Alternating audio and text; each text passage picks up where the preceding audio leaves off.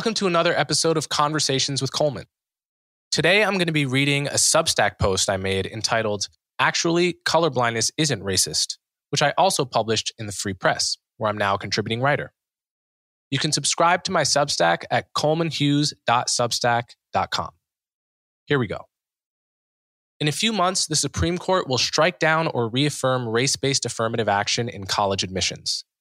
The anticipation surrounding the court's decision, in two separate cases pitting students for fair admissions against Harvard and the University of North Carolina, has reignited the long running national debate over colorblindness. The question is should universities be permitted to discriminate on the basis of race? Should they be permitted to see race? Not seeing race is the surest way these days to signal that you aren't on the right side of this divide. Indeed, the term colorblindness has become anathema to right think. If you live in elite institutions, I'm talking universities, corporate America, the mainstream media, the quickest way to demonstrate that you just don't get it is to say, I don't see color, or I was taught to treat everyone the same.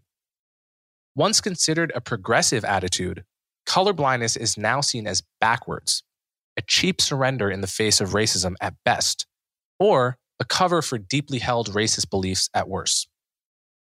But colorblindness is neither racist nor backwards. Properly understood, it's the belief that we should strive to treat people without regard to race in our personal lives and in our public policy. Though it has roots in the Enlightenment, the colorblind principle was really developed during the fight against slavery and refined during the fight against segregation. It was not until after the civil rights movement achieved its greatest victories that colorblindness was abandoned by progressives, embraced by conservatives, and then memory holed by activist scholars. These activist scholars have written a false history of colorblindness meant to delegitimize it. According to this story, colorblindness was not the motivating principle behind the anti racist activism of the 19th and 20th centuries. It was instead an idea concocted after the civil rights movement by reactionaries who needed a way to oppose progressive policies without sounding racist. Kimberly Crenshaw has criticized, for instance, the colorblind view of civil rights that she alleges developed in the neoconservative think tanks during the 70s. George Lipsitz, a Black Studies professor at UC Santa Barbara, writes in his book Seeing Race Again Countering Colorblindness Across the Disciplines, which he co wrote with Crenshaw, that colorblindness is part of a quote, long standing historical whiteness protection program associated with indigenous dispossession, colonial conquest, slavery, segregation, and immigrant exclusion. Now, although this public relations campaign against colorblindness has been remarkably successful, it bears no relation to the truth. The earliest mentions of colorblindness I'm aware of come from Wendell Phillips, the president of the American Anti Slavery Society, and the man nicknamed Abolition's Golden Trumpet. In 1865, Phillips called for the creation of, quote, a government colorblind, by which he meant the total elimination of all laws that mentioned race.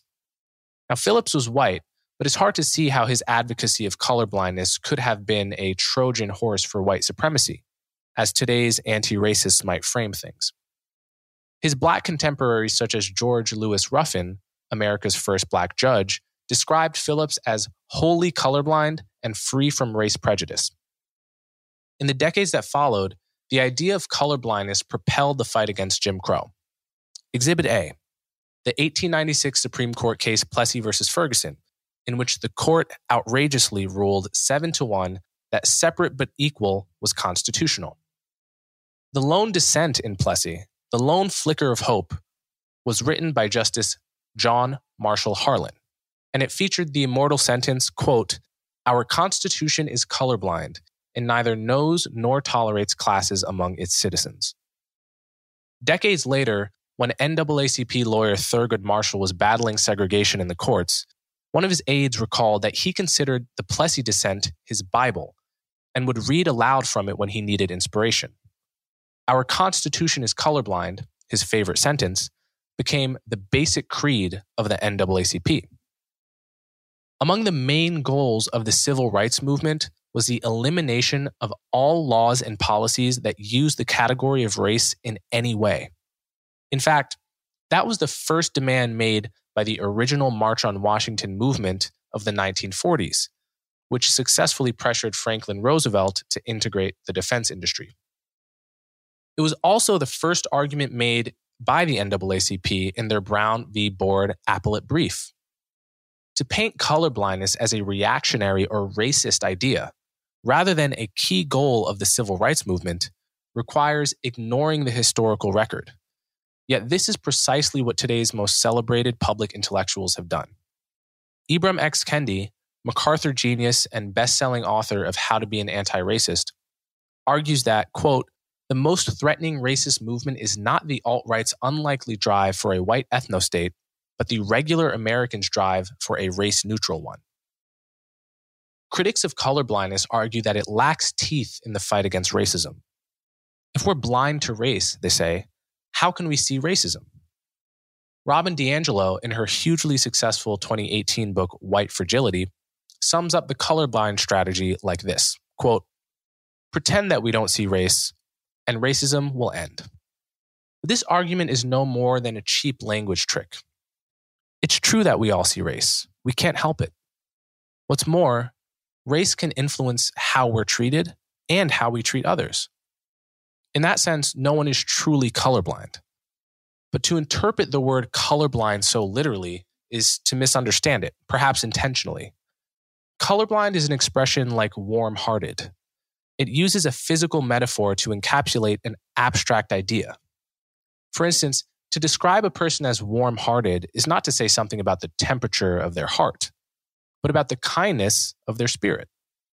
Similarly, to advocate for colorblindness is not to pretend you don't notice color or race. It is to endorse a principle, which is that we should strive to treat people without regard to race in our public policy and our private lives.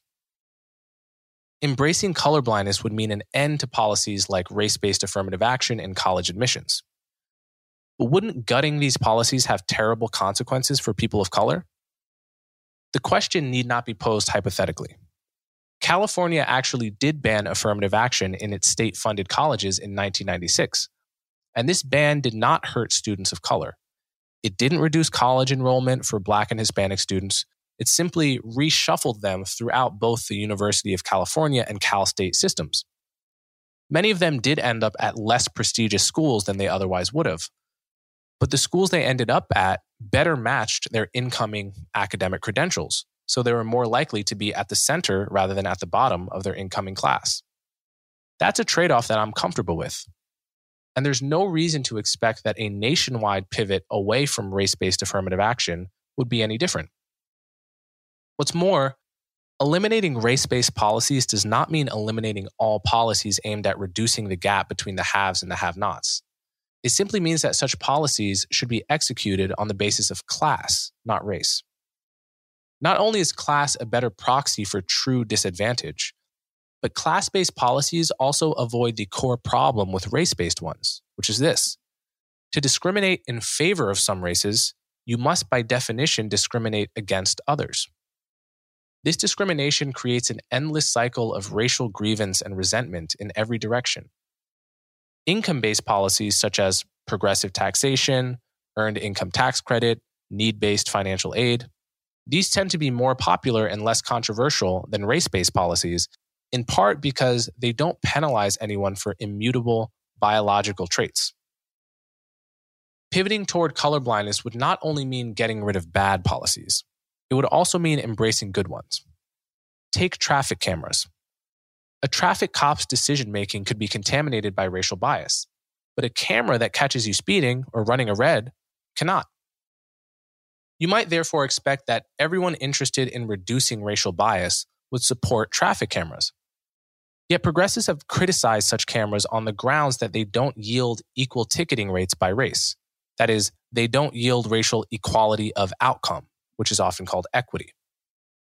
This is where the principle of colorblindness cuts through moral confusion like a knife. True anti racism means creating colorblind processes. That's to say, processes where racial bias literally cannot enter. even if those processes yield results that don't mirror the census. Though it's a pretty boutique example, blind orchestra auditions are another policy we should preserve. This example resonates with me not only because I'm a professional musician, but because it serves as a metaphor for the society we should all want to create. Auditioning musicians behind a veil guarantees that racial and gender bias can't possibly contaminate the decision making. Yet, this has come under criticism by progressives who adopt a kind of paint by numbers approach to racial justice. Top orchestras, they say, must be 13% black because America is 13% black, even if we have to discriminate against individual musicians to achieve that outcome. So, how is it that progressives abandon colorblindness? In the early 1960s, there was an elite consensus that colorblindness was the goal of race politics. Then the race riots of the late 1960s led politicians and corporations to perform an about face. They began implementing race based policies as a hasty and pragmatic response to the riots, very similar to the way governments and corporations did the same thing in response to the riots of 2020. Today, you can scarcely find a professor at an elite institution who would defend colorblindness. But this is a grave mistake. Colorblindness is the best principle with which to govern a multiracial democracy. It's the best way to lower the temperature of racial conflict in the long run. And it's the best way to fight the kind of racism that really matters. And it's the best way to orient your own attitude towards this nefarious concept we call race. And we abandon colorblindness at our own peril.